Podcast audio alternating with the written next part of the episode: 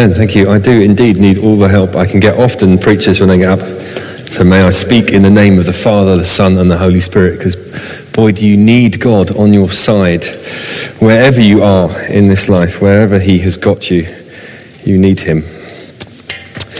Would anyone like to do a reading for me? We are in the book of Nehemiah.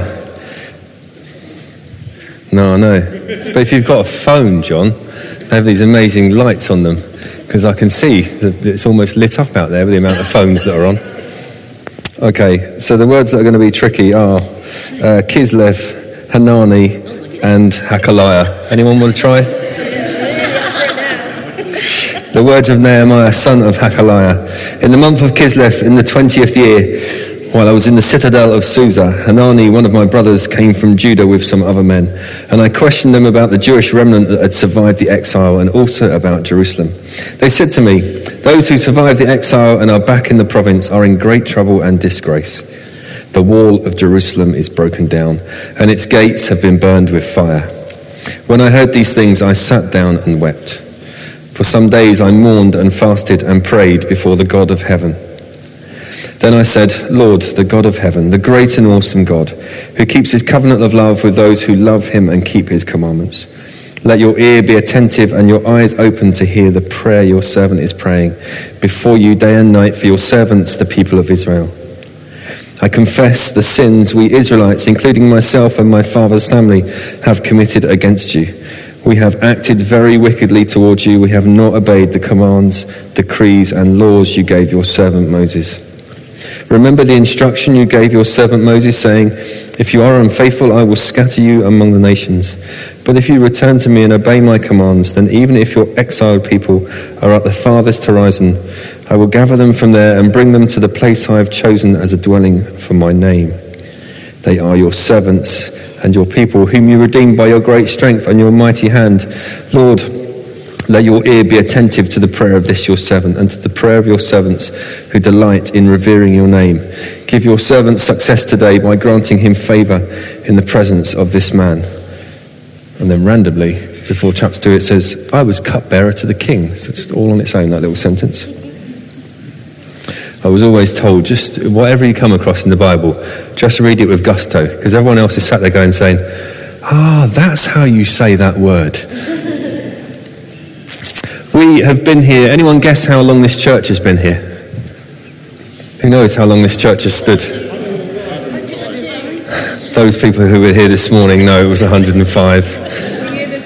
100, 105 years. Yeah, the, the stone at the back there says um, it was laid 105 uh, years ago. They've been celebrating in this place. We've been celebrating in this place the provision of God, the vision of God, the glory of God, the salvation of God, the good news, the gospel. And my dream, of course, is that for another 105 years we will continue to proclaim the gospel and see the vision of God and the provision of God in this place. Of course it is. Now, if we look at our text, we're going to be looking at Nehemiah for a couple of weeks in the evenings, just two weeks. I think Claire's preaching next week um, about a strategic plan that Nehemiah had. And then if you join us in the mornings, we're going to go a little bit further. Um, Guy's going to be preaching one week, and uh, Evan's also going to be preaching a little bit more about the passage of Nehemiah. And if you know anything about it, about 150 years earlier than when the passage was written about, Nebuchadnezzar and the armies of Babylon had invaded Israel carried many of their people away as slaves. You might say that uh, Israel had lost their vision as the people of God. They'd forgotten, perhaps, about who they were, what it was they were being called to do. The Jewish people, the Israelites, urgently needed someone who had the vision to return Jerusalem, to rebuild the walls, and the nation of Israel to its former glory. God had someone in mind to do that job. I should have a cupbearer, right? Maybe. His name was Nehemiah. And God was about to use Nehemiah to begin the process of rebuilding the city of Jerusalem and to bring about the restoration of his people. Now, our nation is thousands of years removed from Nehemiah. I was having a conversation earlier with one of my children about context, believe it or not, and how we can kind of read stuff that was written thousands of years ago and how does it apply to our lives today. Many people will say, well, that was then, you know, that was then. This is the 21st century. We live in a day when our nation, perhaps your community, maybe your workplace, is desperately in need of people of vision. We need people of vision, and you and I can become the people that God gives that vision to for His glory, to make a difference for His name's sake, even today. So, my first question to you is Do you have a vision for what God wants you to do? Are you uh, awake to that? Are you alive to that? Are you living that out? Have you even thought about whether you've got a vision? Have you ever thought about whether God wants to use you at all? Maybe you are. Maybe you're right in the midst of that. Maybe you haven't considered that. I hope and pray that you want to have a vision, even if you haven't got one right now. Even if you think, I'm not really sure I'm being used by God, I hope that you want to be. God can use all sorts of people from all sorts of walks of life, and He can give you a vision a vision to accomplish something for Him. And the way that people tend to explain vision is that it's a preferred future. So it's the way to see things in the future which are different, better, smarter, sharper, richer, more blessed than they are today. And I believe that the vision, a vision, your vision, that gets given to you by God can only be accomplished with God's help. You cannot do it on your own. He gives it to you, and He must be active and involved in achieving that vision. So we're going to, so as I say, have a look at Nehemiah, and particularly tonight, just have a look at this prayer that Nehemiah prays.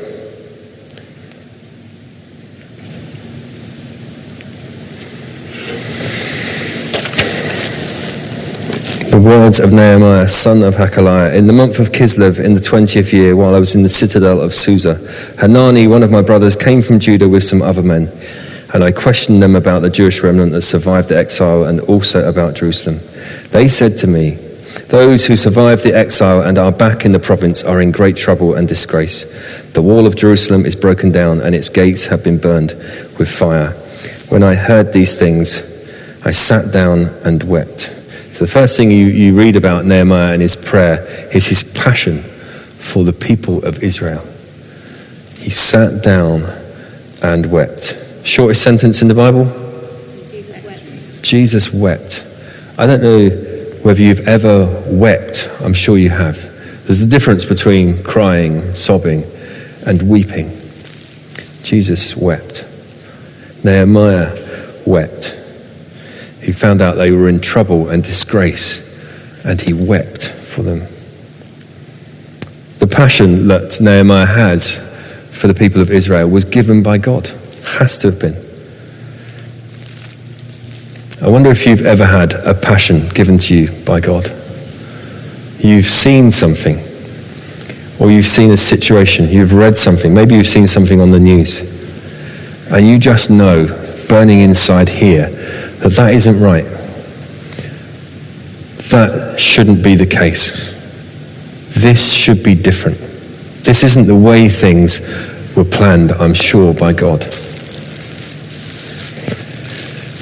You knew that it could be different, but you also know that it should be different in here.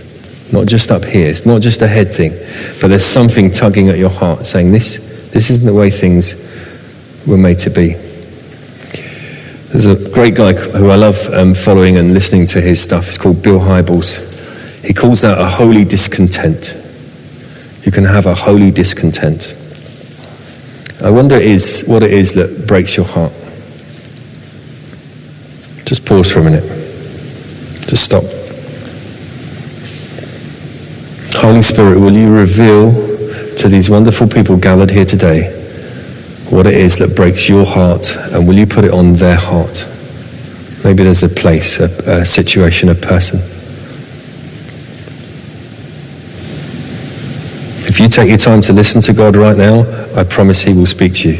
If you don't hear Him, it's okay. Come and talk to me afterwards and we'll work things through. back when I was a student in Bristol, and I was working with a church there, and we were in a high-rise block of flats, and we were just taking a bit of friendship to um, a group of people uh, in that high-rise. And uh, I was chatting to this guy one day who was same sort of age as me, and um, he was telling me about how he just lived for uh, his paycheck, if you like, his two weeks' money to come in, and it would come in at 12 o'clock midnight on a whatever it was, Monday night, whatever. And at one minute past midnight, he would draw out the money. He would get as much booze as he possibly could, and he would drown his sorrows. And for the following sort of 10 days, he'd just exist, and for the final three days, he'd have absolutely nothing. And I wept. On the way home from chatting to that guy, I absolutely wept. And I remember hearing God saying about how his heart was breaking for this man because it wasn't the way things were supposed to be. So I said, God, will you give me a heart for people like that? And he said to me, It's going to hurt. It's going to be painful. Okay, Lord. Maybe you've got a passion like that. Maybe God did stir something in your heart there and then. Maybe somebody was brought to mind, a situation. Maybe it's a whole group of people. Perhaps it's a real injustice that you see being committed, a travesty somewhere. Maybe it's something that you were brought to mind and it's something that you already are involved in here. Perhaps it's our food bank. Our food bank is great at putting a sticking plaster on people and helping them through a very short period of time whilst they're in crisis. And we really want to get to grips with why these people are in crisis to begin with. So we're just having a look at the moment about whether we might start doing some drug and alcohol rehab as well, because there's something that is putting these people in that place to start with. Um, maybe it's for people who are caught up in domestic violence. We've heard testimony about that over the last months. Perhaps that's something that God's stirring you to get involved in. Now, a women's ministry are involved in supporting a charity called Restored, who are looking at ending domestic violence. Um, and probably about, I don't know, as I've been kind of dwelling on it with God over the past three or four months, I think I've heard him saying, I want you to get involved. I want you to provide a shelter for these people. I want you to have a house where these people can come in safety and find refuge. I want you to go and buy a refuge. And so I said, okay, that's quite a big ask, God, because I think we're in the middle of some other things as well. But uh, if you want me to go and get a house, then, well, you're going to have to provide that house for us. About a month ago, somebody said to me, Have you ever heard of a charity? Just randomly, have you heard of a charity called Green Pastures? They buy houses for homeless people. So I had a brief look and uh, I put it to one side, didn't really think too much of it. The following Wednesday, oh, she also said, I'd love to get involved in ministering to uh, women. I particularly want to help counselling women. Uh, the following Wednesday, I was at a conference in Fulham, and uh, I caught this eyes, the guy, this guy's eyes as I walked through Fulham High Street. Uh, he's pushing a pram. I'm off to some Christian conference. I thought nothing of it. Ten minutes later, I arrive at the church. He stood in front of me in the queue with his child. Um, I end up chatting to him, of course, and 15 minutes in, he says he's a pastor from East London, and he works for a charity called, you guessed it, Green Pastures. Um, he said, Do you know it at all? I said, Well, that's really funny. Um, I said, Because I think God's actually calling our church to buy a refuge. Um, he, said, um, he said, That's exactly what we do. He said, I'll buy you a house. So I just wonder whether God might be in that, and it's worth exploring. Maybe it's a passion for people who are caught up in domestic violence. Maybe those people are, uh, people are on your heart. There are so many other things wrong with our community, with our nation, that I'm sure God will stir you in many different ways. Don't ignore that. Don't just put it to one side. Don't just say it's for someone else. Somebody else will deal with it. That's the beginning of God putting a vision in your heart, and the beginning is vital. How we respond is vital. Not just for yourself, not just for your well being, but how it's going to affect that situation. God has already come to visit earth once to change everything. Now he is leaving it down to us, his church, to do the change, to be involved in that. Uh, when you're in a vacancy as a church, one of the things they do is provide a parish profile. This kind of uh, says what sort of vicar they're looking for. Um, it says what are the problems, it says what are the really good things, and it says all about the ministry of the church. Um, and it kind of gets advertised nationally, and people apply. And one of the things that your parish profile said, St. Saviour's said, was we are desperately lacking in space. Um, our ministry, our church has grown so much. I was told this morning, do you know, they were going to knock this place flat, build houses, flats, apartments, and build a tiny little chapel because the church had got so small that they wanted to redevelop it and sell it off. Isn't that incredible? Imagine if they'd done that, we wouldn't be sitting here now. It's incredible that they didn't do that. But for a hundred years, could I, could I have the, thank you, for 100 years, the back of our church, which probably a few of you don't get down to see, looks like that.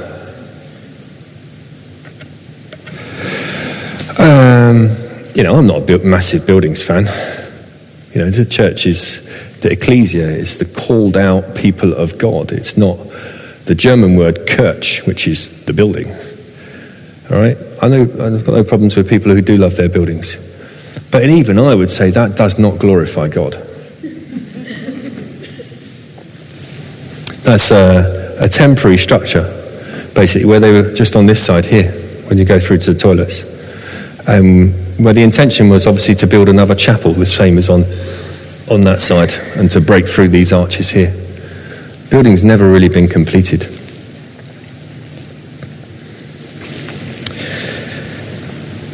And next picture.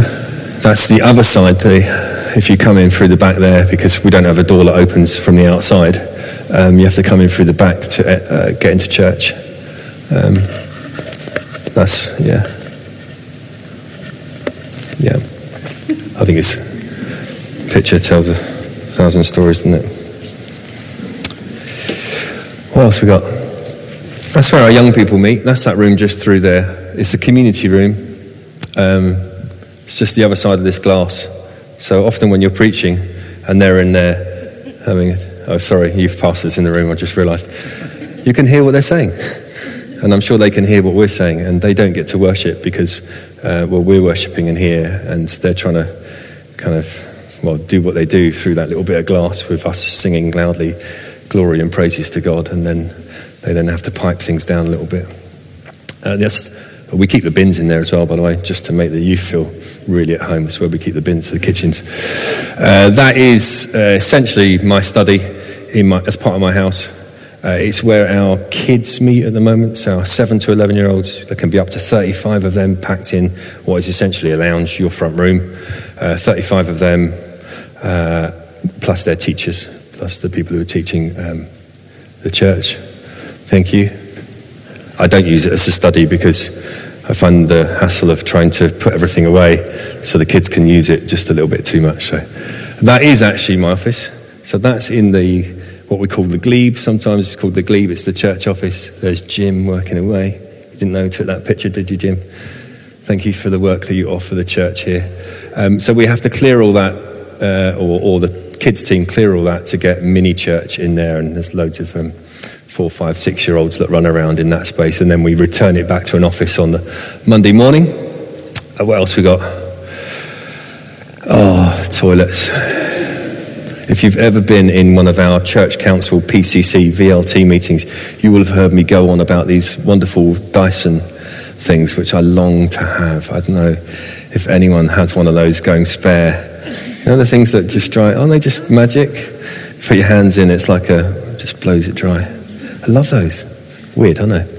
Um, but our toilets, uh, there's toilets, that's that toilet there, and then there's some toilets in there um, which are pretty cold and slippery, and the door's broken. Um, what else we got? That's his kitchen. well, it's one of. There's another kitchen in there, but I don't think the oven works in there. That oven doesn't work. Um, the dishwasher's over in the church office, and that that is literally a that is that is that room. I mean, that's the fridge. That's one of those kind of sit on top tiny little fridges, um, and you can't plug too many things in because it just blows the electrics. Um, and you can't pull out, don't pull out that top drawer. If you ever go in there, don't. Don't, don't, don't, don't. We will never. That whole kitchen will collapse. I think that's. Oh, yeah. Uh, that's behind those screens. We haven't had those screens there for too long, but um, we're desperate for storage here. Um, we have uh, built something there to hide all the children's toys that they use during the week. Um, and um, yeah, there's a, there's a unit here, there's a unit there for bits of Stephen kind of music, worship type stuff, but that's behind those screens. That's a load of worship stuff that we keep behind there. And the last picture is our food bank at the moment, which is kind of like busy. Busy. We haven't got enough room for that either. Thank you. There is a problem. There is a problem here, and we can't just leave it like that any longer. There is a problem that exists, and we can't leave it like that any longer. One of the visions I believe God has given me is to carry out the rebuilding of this church, to make this church fit for purpose for its mission and its ministry in this century and for the next 20, 30, 40 years. So let's have a look at how Nehemiah first responded. He prayed for some days, it says, I mourned and fasted and prayed before the God of heaven. See, Nehemiah just knows that the problem is way, way, way too big for him. But he knows who it is who he can turn to for help. So there are some important things. If you go back, if you have a look at this scripture, please do so in your own time. Some important things we can learn so as we pray about something that God is burdening our heart with, we can pray effectively, just like Nehemiah did. Nehemiah recognizes God for who he is. 1 5 says, uh, Then I said, O Lord God of heaven, the great and awesome God who keeps his covenant of love with those who love him and obey his commands. One of the first things you've got to get to grips with is just how great God is, no matter what your circumstance, no matter what situation. No matter what type of things are being thrown at you at this present, you need to know how good God is, how awesome God is. Nehemiah glorifies God by recognizing how good God is. Helps give us perspective when we pray. Helps us to understand that we, we, it's not just some sort of incantation. They're not just words it's not the words that have the power. It's not the words that we pray that we have the power in. It's who we're praying to. It's the God that we pray to who has the power. When we do this, when we recognize God for who He is, we know that we're praying to a God who can really help us in our time of need, in our situation, with what He's burdening our heart with just like praying to a God who can help us with an unfinished building that stood here for a hundred years.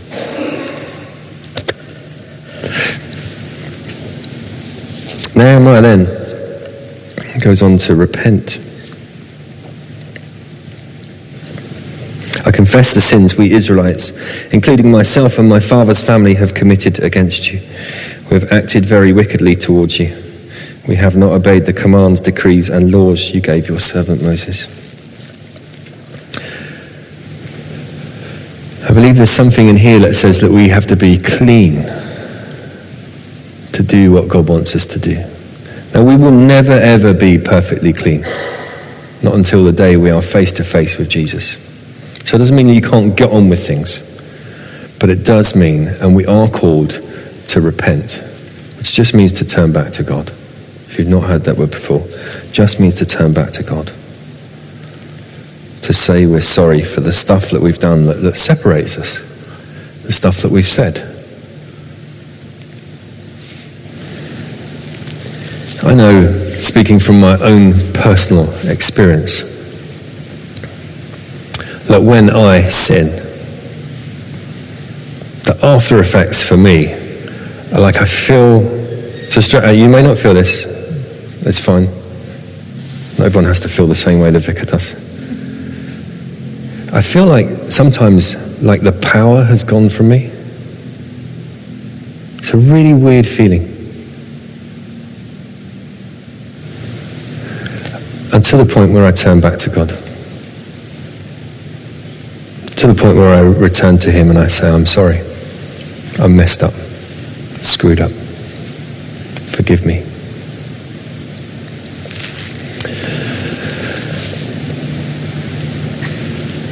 For our visionary prayer to be successful, to be effective, I believe it's important that we repent of our sins, the stuff that separates us from God.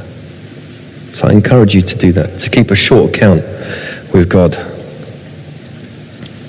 Then what happens? Well, he remembers God's promises, Nehemiah 1 8 to 10. Remember the instruction you gave your servant Moses, saying, If you are unfaithful, I will scatter you among the nations.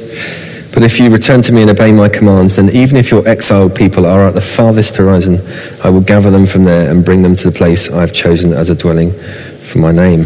They are your servants and your people, whom you redeemed by your great strength and your mighty hand. So Nehemiah just reminding God, like God needs a reminder about God's promise to his people to restore his people. And um, God doesn't need to be reminded of what his promises are, but he does like us to know his promises, to trust in his promises. And you will find his promises written large in this book here.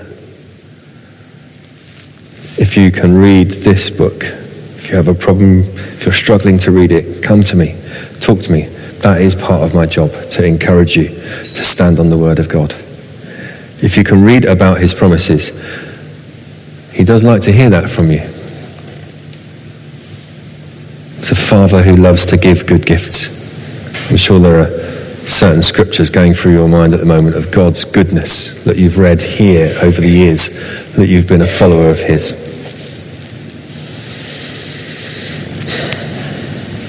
Some of the promises that God has in here.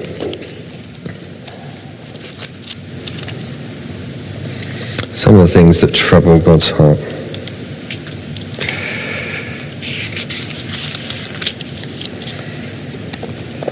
Spirit of the Lord is on me because he has anointed me to proclaim good news to the poor.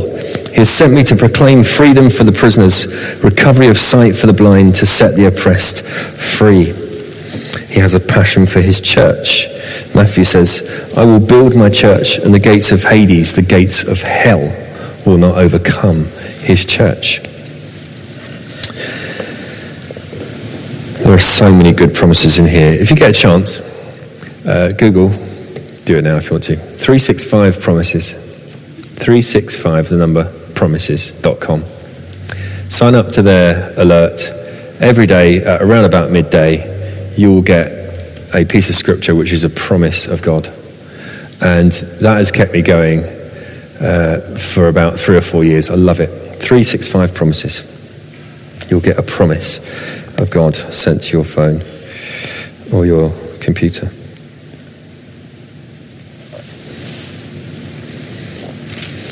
Then he requests specific help. Lord, let your ear be attentive to the prayer of this your servant. Grant him favor. If God has burdened you with a passion, if he's put something on your heart and you sense you have a vision for how it can be better, then continue to pray. But ask God specifically for his help.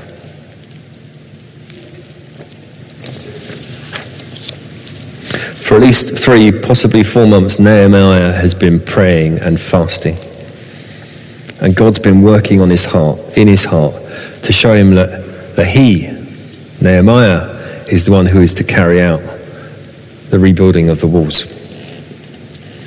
Now, I've been praying and considering about rebuilding this church for about 18 months. Not that I'm in a competition with Nehemiah. And as a church, we've been looking at this problem for a number of years now. So for me, the time for us to call to arms is now. The time is now to do something about it.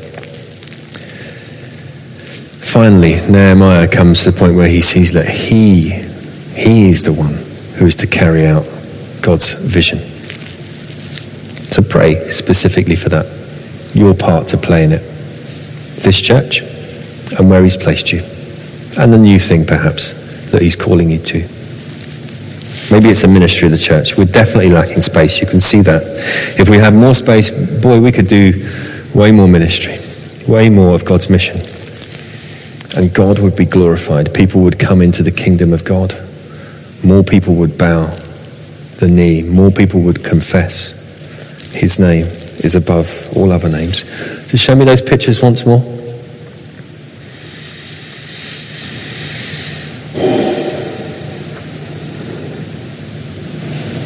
Just, yeah, run through them, Gare, thank you. We can't stay here any longer. It's unthinkable. It's unimaginable that we would stay here any longer. We have to move from here to there. You can see the trouble we're in. In a few weeks' time, we'll have some architects around and we'll have some plans and some drawings about some of the dreams, some of the vision of what we believe this church can and will look like. And you are invited to come along to that. So be on the 5th of Feb. Doesn't mean that you can't turn up to church between now and the 5th of Feb, but do come on the 5th of Feb. It's going to include all sorts of amazing things. Lastly, just as we finish, Nehemiah doesn't let his position hinder him. I was cupbearer to the king. Anyone seen the Bear Grylls and Barack Obama um, shot? So he's they're out in the wilds and um, he offers um, Barack something to drink, and Barack looks at his people. You know, can I? Is it all right for me to drink this? That's what a cupbearer was like. It would be the person who basically tested. If one of his people had stepped in there and said, "I'll try it for you before you drink it," because people would want to kill kings in those days, get rid of the king, kind of put somebody else in. So often they would poison the chalice and wine and whatever else they were drinking to try and get rid of the king. So they'd have a cupbearer in order to kill that person first if it was a dodgy batch. What a job that would be, hey? What a choice job that is. In our lives, we can have things that God places on our hearts, but we just say, nah, it's not me. You're calling someone else. You can't really mean me. I'm not eloquent enough. I'm not clever enough. I'm ill equipped. It will take too much of my time. I just can't do it. I'm not good in front of other people. And on and on and on we can go. If God is placing something on your heart, He will give you everything you need in order to do that, to fulfill the vision. One of the difficult things, I think, is that the longer you say no, the harder your heart becomes. And hard hearts were an awful thing for the people of Israel and the people of this book to have.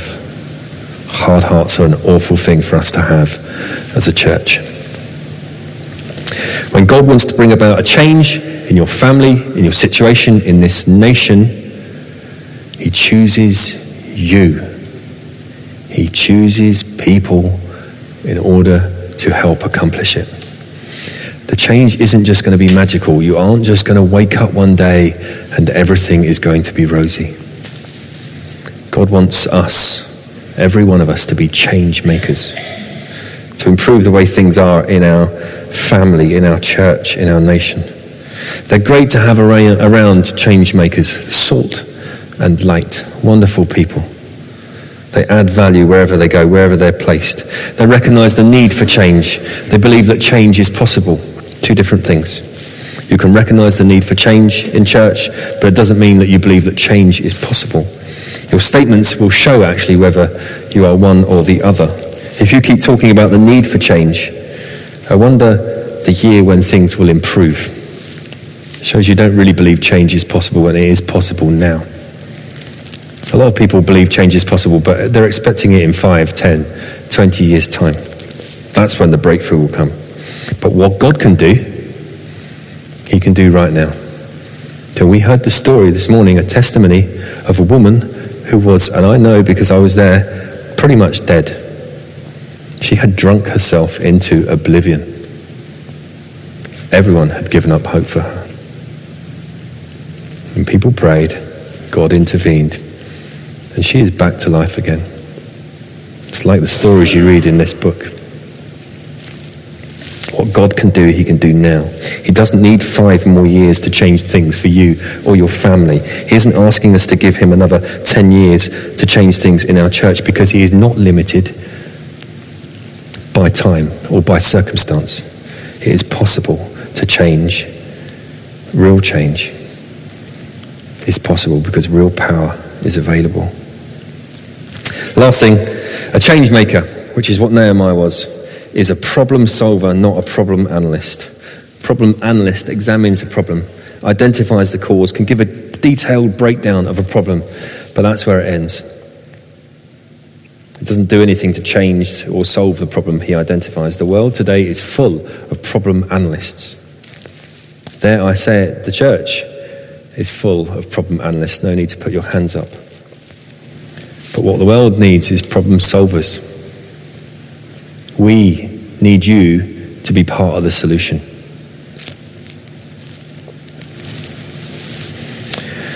We need you to be part of the solution. So I want to encourage you that real change is possible. But it starts with you. It starts with your heart. Don't just believe it up there in your head, let it sink down to your heart. And if God is laying something on your heart, then He will equip you.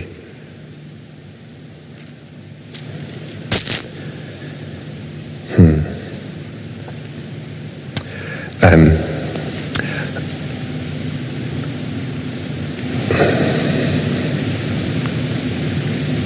God is working. God is at work here in this church. And you can join in. And I encourage you to join in, to play your part, to get involved, to get all in. I encourage you to do that. And I can say that because God has made me the leader of this church, not to leave it where it is, not to keep the status quo, but to move the church from here to there, to His vision of the future, to His preferred future than where we are right now, to see lives being radically transformed in the love and the power of Jesus Christ.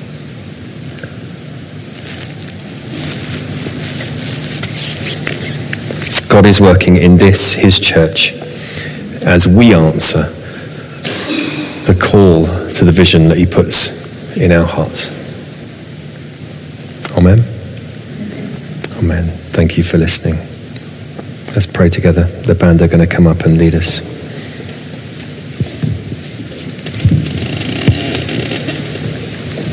Lord, we thank you uh, for the stories contained in this book. We thank you that they are an inspiration to us today. And Father, we thank you that you are always listening. We ask that your ear would be attentive to our prayer, that you would stir us up, you would fan into flames a passion that you are putting inside of us for your vision, for a preferred future. Thank you that you are a Father loves to give good gifts to his children. We pray right now, Lord, that you would give what is needed to your children